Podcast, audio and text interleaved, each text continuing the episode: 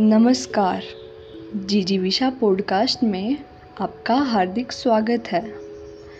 आइए जानते हैं विश्वनाथन आनंद जी के द्वारा कि जैसे चेस की हर चाल का असर अगली चाल पर पड़ता है, वैसे ही जीवन में हम आज जो भी कर रहे हैं उसका असर आने वाले वक्त पर ज़रूर पड़ता है। सच कहूँ तो मैं अपनी माँ की वजह से चेस प्लेयर हूँ। पिता भारतीय रेल में काम करते थे, इस वजह से उन्हें काफ़ी सफ़र करना पड़ता था। वो निरीक्षण के लिए जाते थे तो मेरा वक्त माँ के साथ खूब बीतता था। उन्होंने ही मुझसे चेस खेलना सिखाया। उनका परिवार चेस खेलता था। मैंने छः साल की उम्र में चेस सीखा। जब मैं आठ साल का था तो पापा की पोस्टिंग मनीला में हो गई। हम वहाँ करीब एक साल तक रहे।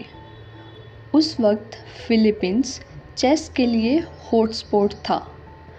वहाँ के नेशनल चैनल पर चेस पर रोज़ एक घंटे का कार्यक्रम आता था। उसका समय दोपहर एक से दो था और यह समय मेरा स्कूल में बीतता था। मेरी माँ वो कार्यक्रम रोज़ देखती थी और हर चीज़ लिख लेती थी।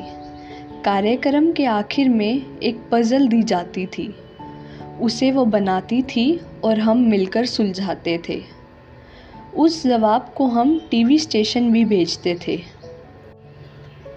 मेरी माँ भी चेस खिलाड़ी होती अगर उन्हें प्रैक्टिस का वक्त मिलता।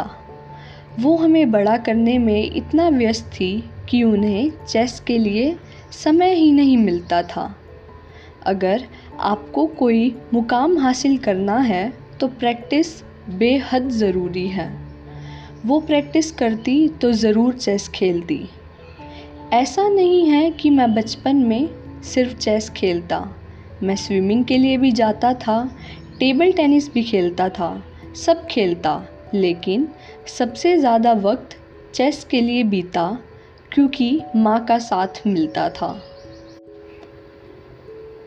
चेस खिलाड़ी से अच्छा और कोई नहीं जानता कि आप आज जो कर रहे हैं उसका असर आने वाले वक्त पर होगा। चेस बोर्ड पर तो हर चीज़ कंट्रोल में ली जा सकती है, लेकिन ज़िंदगी में ऐसा नहीं हो सकता। वहाँ पर आपका केवल खुद पर काबू है। अपने खुद को काबू में कर लिया तो काफ़ी है। ऐसा करके आप हर स्थिति से निकल सकते हैं। ये परिस्थितियाँ कैसी होंगी निर्भर करता है आपकी पिछली चालों पर, मतलब जो आपने किया है उस पर। चेस को चुनना आसान नहीं था। जब करियर पर सोचने का वक्त आया तो मेरे लिए फ़ैसला आसान होता गया। इसलिए कहता हूँ, आप जो कर रहे हो पूरी तन्मयता के साथ, पूरी मेहनत के साथ करो, क्योंकि इसका असर आपके आने वाले वक्त पर होगा। अच्छी कोशिश है तो अच्छा होगा। आज एक लंबे करियर के बाद जब मैं बीते वक्त पर नज़र डालता हूँ तो मुझे ऐसा लगता है कि सब अच्छा रहा। कुछ बुरे दौर रहे, लेकिन आत्मविश्वास हमेशा रहा कि इससे पार निकल जाएंगे।